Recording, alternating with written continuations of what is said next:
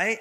Last week we started just a little, it's called a mini series, um, little mini series on impacting people for Christ. And everything that Anthony shared this morning really ties right into this study that we're doing out of Mark chapter 2. Uh, kind of a familiar story to many of you, and we're taking this very powerful, true story of a healing of a paralyzed man.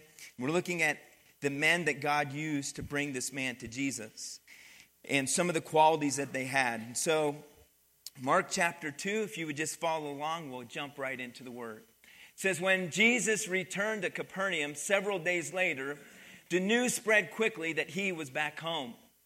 And soon the house where he was staying was so packed with visitors that there was no more room even outside the door.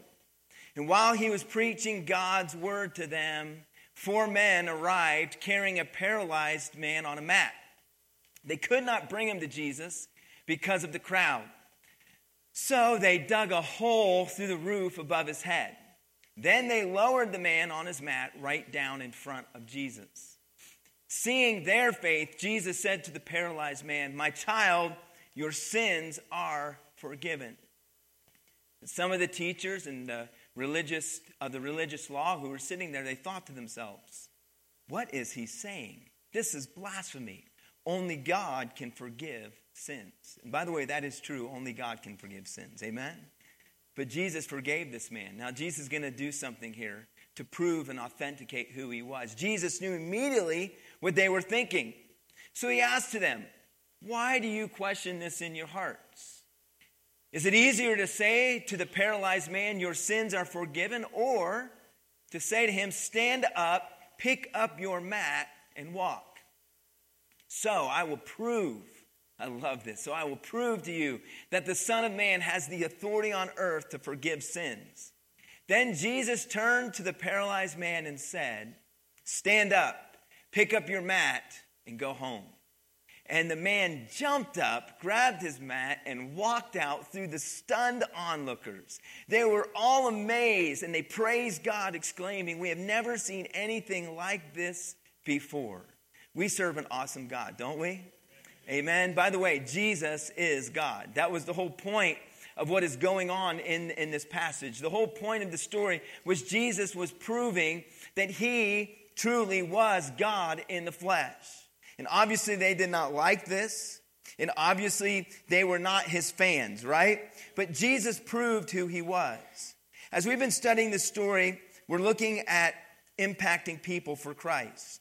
And what we realized and we studied last week is, is that there was a number of qualities that these men had. Now, most importantly, if we're going to be in, able to impact people for Christ, we cannot do it without the Holy Spirit. Amen? We understand that, that we cannot do a work for God without the Holy Spirit.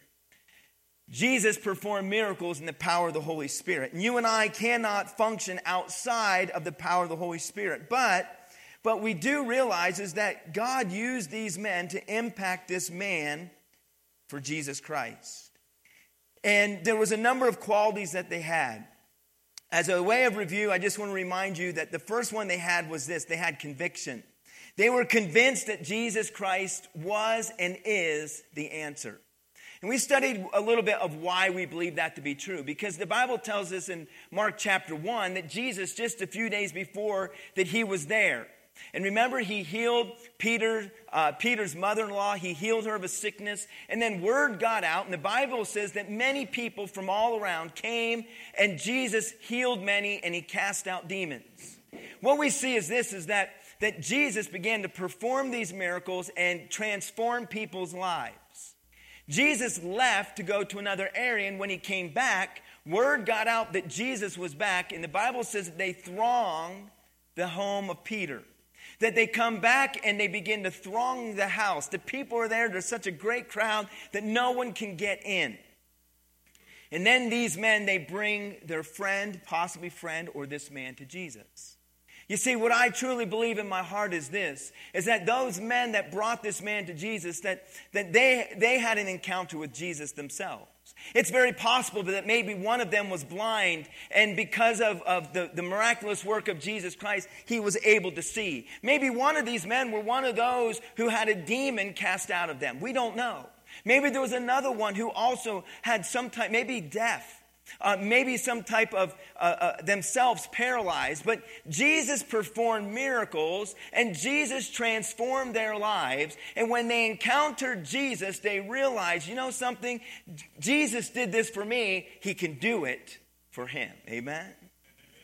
They were convinced that Jesus was the answer. May I say to you that I believe with all of my heart that Jesus Christ is the answer for our community. That Jesus Christ is the answer. Jesus is the way, the truth, and the life. Amen? He is not a way or a truth. He is the way. He is the truth, and He is the life. He is the way. I am convinced with all of my heart and all of my soul that Jesus Christ is the answer. He is the answer. You know how I know this? Because He transformed my life. I've had an encounter with Jesus Christ, and I know that Jesus Christ is real, and His Spirit lives within me. And by the way, if you believe that, you say good hearty amen today. If you know Jesus is real and you've encountered Jesus Christ and you sense His Spirit and His moving and working in your life and you've experienced the forgiveness of sin like this man did, man, you can't but help but be convinced that Jesus could help your neighbor, your brother, your sister, your cousin, your relative, your coworker, the people you come in contact with. Jesus is the answer. Amen. They were convinced. They were convinced. And they were going to do whatever it took to bring this man to Jesus Christ. And they had compassion. They had compassion for this man. As we studied last week, the Bible tells us that Jesus was a man of compassion. In Matthew 9, it says that Jesus was moved with compassion through the Gospels. Matthew 14, it says Jesus was moved with compassion. In Mark chapter 1, verse 40 and 41, it says he, once again, in, out of compassion, it motivated him, it moved him to act. May I say to you that if you and I are convinced that Jesus Christ is the answer, then it will move us, it will motivate us, and compassion will move us to bring other people to Jesus Christ. Can I say that's why Anthony loads up the youth group on Friday nights? Because he's convinced that Jesus Christ is the answer for enterprise. Amen? And so it moves him to action. It moves him to load up young people and to allow them to experience God moving and working in their lives and to go and to be a blessing to someone else. You see, when you're convinced that Jesus Christ is the answer and you've experienced him, I truly believe that what happens is this is that we begin to have a burden and a compassion for those who do not know Christ. The book of Jude says this, and some having compassion, making a difference. Jesus was moved with compassion. It motivated him to act and to move and to sacrifice for you and I. You see, if we have a true burden and a true compassion for those that are without Christ, then it will motivate us and it will move us to action. I like some quotes. Francis Chan, I really love and respect this man. He says this as the church, he says, We become dangerously comfortable. Believers ooze with wealth and let their addictions to comfort and security numb the radical urgency of the gospel. Compassion ought to move us and motivate us as a church and as a body of Christ to get out of our comfort zone and to get the gospel of Jesus Christ to a lost and dying world. That is what we are called to do. I'm reminded in our study this uh, a week ago or so that Blackaby challenged challenged a young group of college kids. He said, "Let's pray about starting a college ministry." And as he was speaking to his college students, I remember him saying this. It was kind of a quote, but he said this, and it's so important. He says, Listen, if someone, as you are in, in, in seeking God, if someone begins a, a spiritual conversation with you, he said this stop everything that you're doing, cancel any plans, and engage in that conversation. Do some of you remember this study? And so this young lady, she took note of that. And so she was in class, and as she was in class on this college campus, she was sitting there, and at the end of class, another young lady said to her, Are you a Christian? And she was kind of taken back and kind of shocked, and she says, Well, yes, yes, I am. I'm a follower of Jesus Christ. And so she began to ask her questions. The young lady began to struggle because she knew that she had to go to her next class. But she remembered the words of Blackaby that said this If someone ever begins a spiritual conversation, you cancel all of your plans and then you engage in that conversation because God is at work and He's inviting you into His work. Somebody say amen. And so she stopped. She did what every good college student did she skipped her next class. She skipped her class. Now, there would be some who would judge her and say she shouldn't be skipping her class, she needs her education. But can I tell you something? Educations are important, but may I say to you, a soul lasts for all eternity. And so she stopped and she paused and she said, Well, I'm going to listen to instruction that I was told. So she went and she sat down and they began to talk. And through that whole class period, they began to talk, and she found out that this young lady that she had 11 or 12 other friends, college students, who were also seeking and for God, and they were trying to study the Bible, but there was no true believers in the group, only seekers. And so what happened was this she was connected to that group, and through that group, a college ministry was started, and many people came to know Christ on that campus because she was willing to engage in a gospel conversation. Compassion will motivate us to move out of our comfort zones, to be burdened. Jesus said it like this, and he said this. He says, he says, the shepherd will leave the 99 to do what? What will the shepherd do? He will leave the 99 on the hillside to do what? To chase after what? One lost sheep. What does that mean? What does that mean? Well, Jesus tells us what it means. Jesus says that the most important thing is the lost sheep. Are you with me? He says there is more joy in the presence of the angels over what? One sinner who repents than the 90 and 9 just persons who need no repentance. The Lord is glorified when people are coming to Jesus Christ. He is far more concerned, listen to me, about the lost sheep than the 99 safe in the fold. Come on now. But we have gotten comfortable in the fold. The flock has gotten comfortable. We sit in our holy huddles and we want to sit in a holy huddle and we can call it all kinds of things. But may I say something to you? If we are not engaged in the gospel of Jesus Christ to a lost and dying world, then we are not true disciples and followers of Jesus Christ. We've gotten fat we have sat around and we have consumed the Word of God and we've eaten the Word of God and we become consumers, but we are no longer doing what God has called us to do. I love what Francis Chan said. He said this Christians are like manure, spread them out and they help everything grow. But keep them in one big pile and they stink horribly. Somebody say amen there. I love Francis Chan. The next thing that he I see here is that these men, they had some chemistry, they had cooperation, that they were willing to work together. I just can only imagine when one of them said, I have a great idea, we can't get in. Let's go up on the roof and tear a hole in it. And there was probably two or three of them that said, That's the worst idea I've ever heard in my life. The man's already paralyzed, and if he falls and lands on his head and he gets a concussion, oh my goodness. But somewhere along the line, someone said, okay, you know, maybe they took a vote, but somewhere along the line, they said, okay, let's do this. And so they worked together and they were cooperating, and there had to be some type of chemistry. When you coach, there's something about chemistry, there's something about cooperation.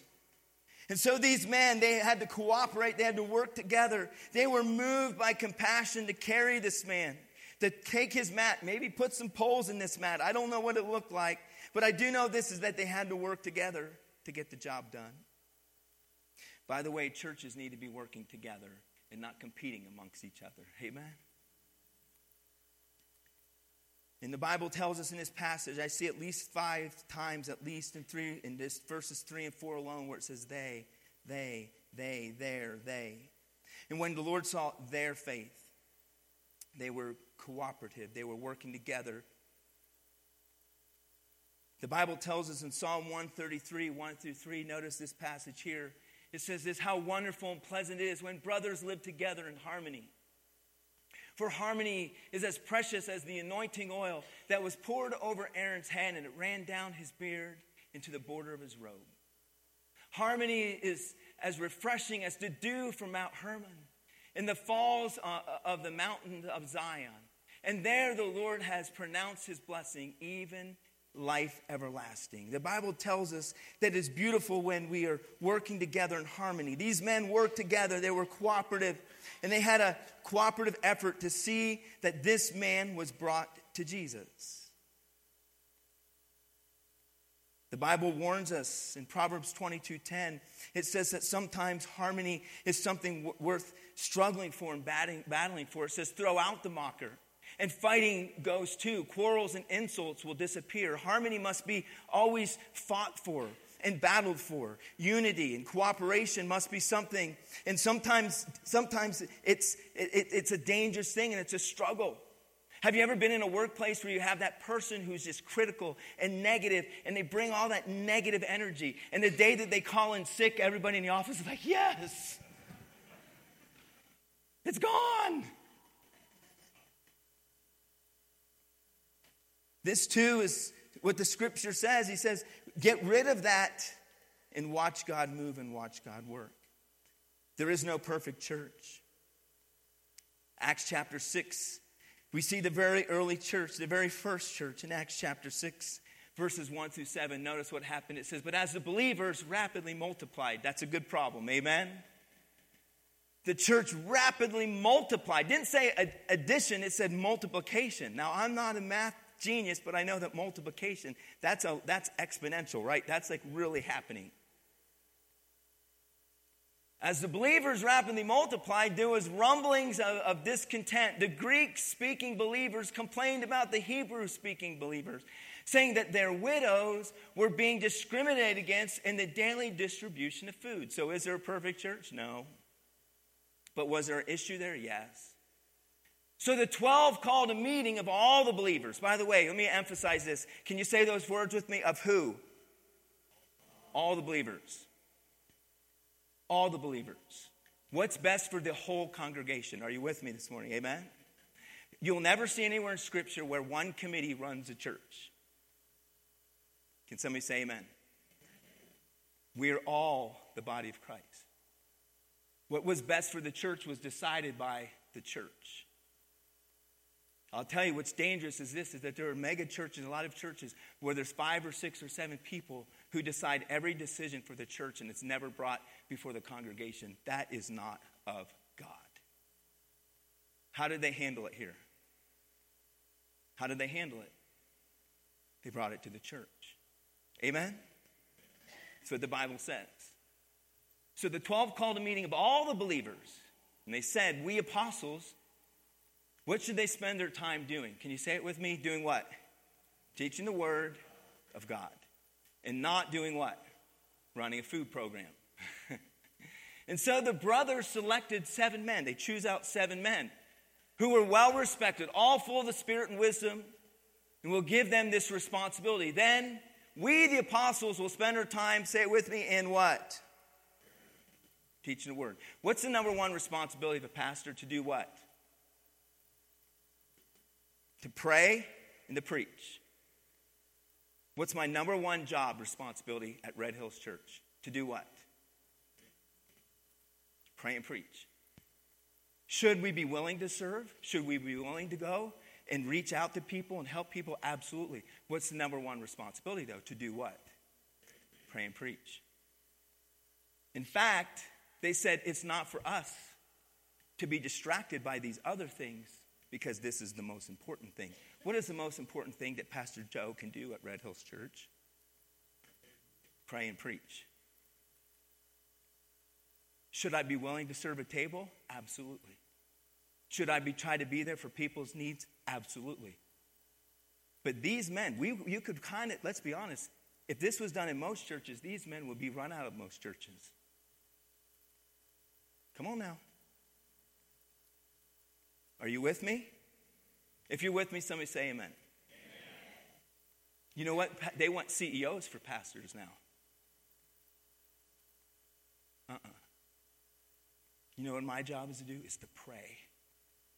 To pray for this church and to pray for this community, to pray. The Bible says to do the work of an evangelist, to go out into the community. Yes, a shepherd is also to protect the flock. Sometimes it's to protect the flock from wolves that want to come in and tear it apart. Sometimes it's to protect the body of Christ from false doctrine and false teaching and error that will come in and wreak havoc among God's people. That's your responsibility. Yes, it's to, to try to be there for the sick and other things. But may I say to you, number one responsibility of a pastor is to pray and to preach the Word of God. And many pastors have gotten so distracted, they're no longer doing those things.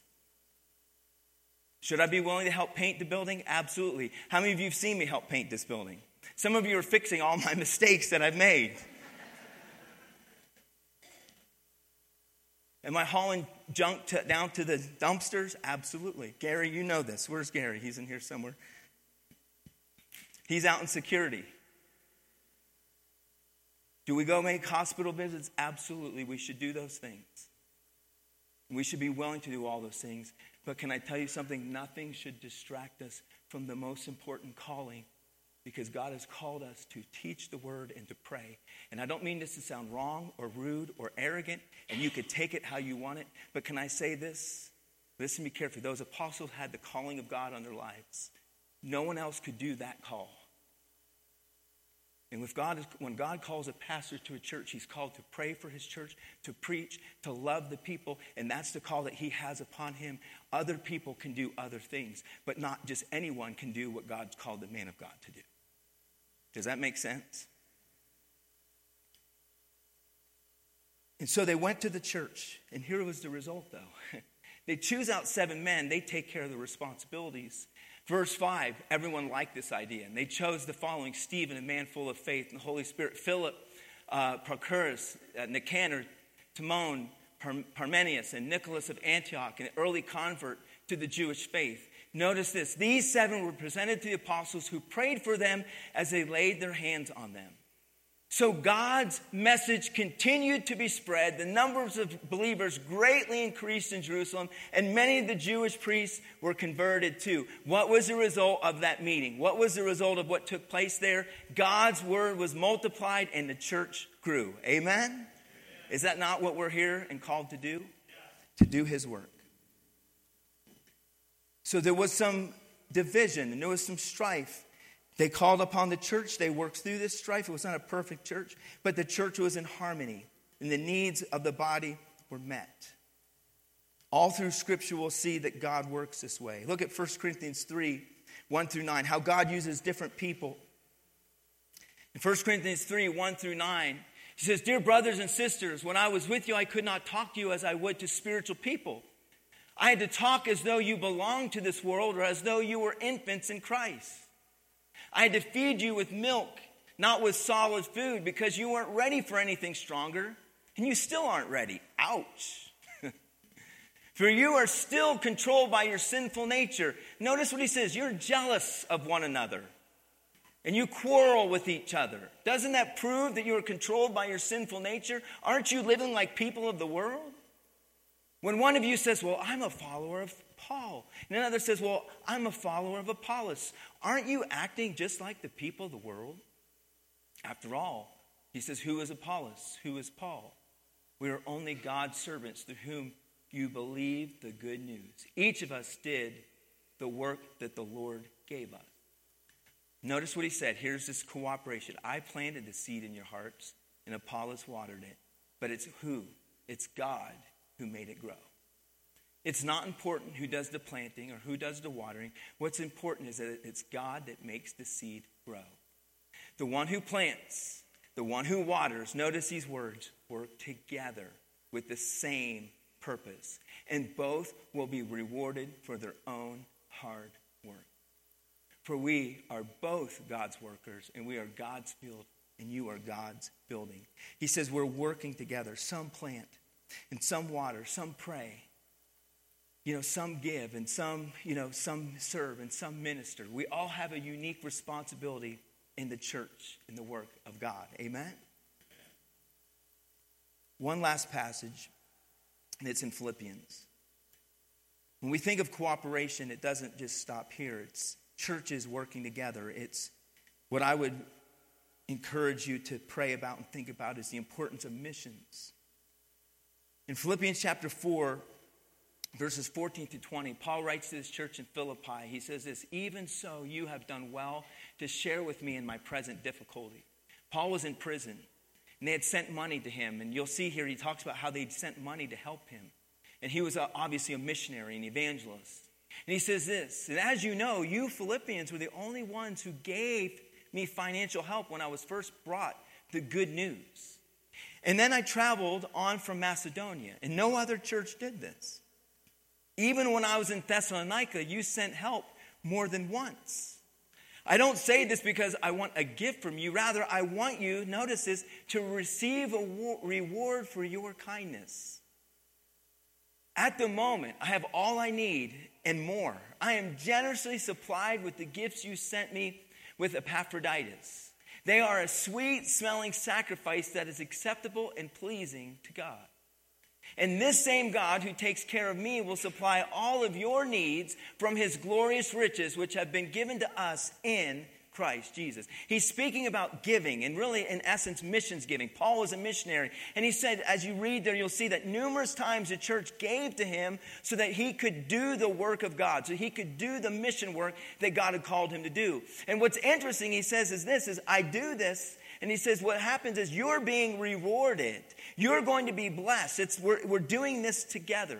You'll see that even when Jesus was here, that there were a group of women who ministered and gave to Jesus. Paul had a group of women, uh, Lydia, who sold fine linen and purple, and she would sell the goods and she would give them to the Apostle Paul so that he could do the work that he was doing. They knew that maybe they couldn't do what Paul was doing, but they could help support him in what he was doing. Does this make sense?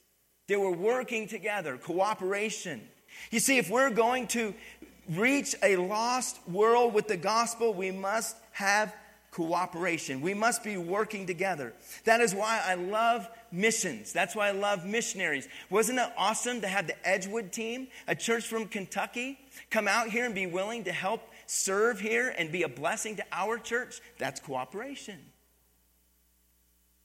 When I think about Samaritan's Purse, and I think about these boxes. What is it? It's people here in the United States and other countries who are fortunate enough to be able to provide needs, provide uh, a, a Christmas box that's sent, and missionaries take all around the world. And with it, they receive, a, yes, a gift and yes, a blessing. But what do they also receive? They receive the good news of Jesus Christ that God loves them and He sent His Son to die for them. How awesome is that? That's cooperating and working together. In just a short time, we as a church will be talking about Lottie Moon. It's a Christmas offering. And that Christmas offering, Lottie Moon offering, helps basically missionaries around the world. Even within our own missions, we support orphanages. We support Care and Share here in our local community to help people in need. We support various organizations of people who are getting the gospel. You see, that's what cooperation is. It's not just us only taking care of Red Hills, but Red Hills saying we have a responsibility to cooperate with missionaries and to cooperate with others. This next Easter, We'll have Annie Armstrong offering, and we will begin to encourage to give to that. And that helps with the North American Mission Board. By the way, when you go outside, there's a trailer out there. It's called Color Country What's the rest of it? Color Country. It's an association of our churches, and we work together. And so we have that trailer. What do we do? We cooperate. We use that trailer to, for events like what we're going to do next week. And so we pull the resources and we work together as a, cooper- in a cooperative effort. Does that make sense? So our churches are coming together, striving together, working together to get the gospel into our community a cooperative. Missions. Missions is on the heart of God. When we think about when we think about this, who was the first missionary ever sent? Somebody just said it. Who was it? First missionary ever sent was the Lord Jesus Christ himself. He left heaven to come to earth so that you and I could be impacted through his love. You know, each and every one of us, we're, we're technically missionaries. Because I can't go to where you work. I can't necessarily be in everyone's neighborhood, and neither can other pastors or other people, but God has you where He has you to have an impact and to reach the people that He has put in your life. Amen? Oh, may we be moved with compassion for this world. May it move us to even be willing to be involved in our giving. Our giving is an act of worship to God. When we give, it only doesn't take care of Red Hills Church, but when we give, the money that we give also goes to mission projects and missionaries to get the gospel into all the world. And all God's people said, Amen. Amen. Let's stand and have a word of prayer.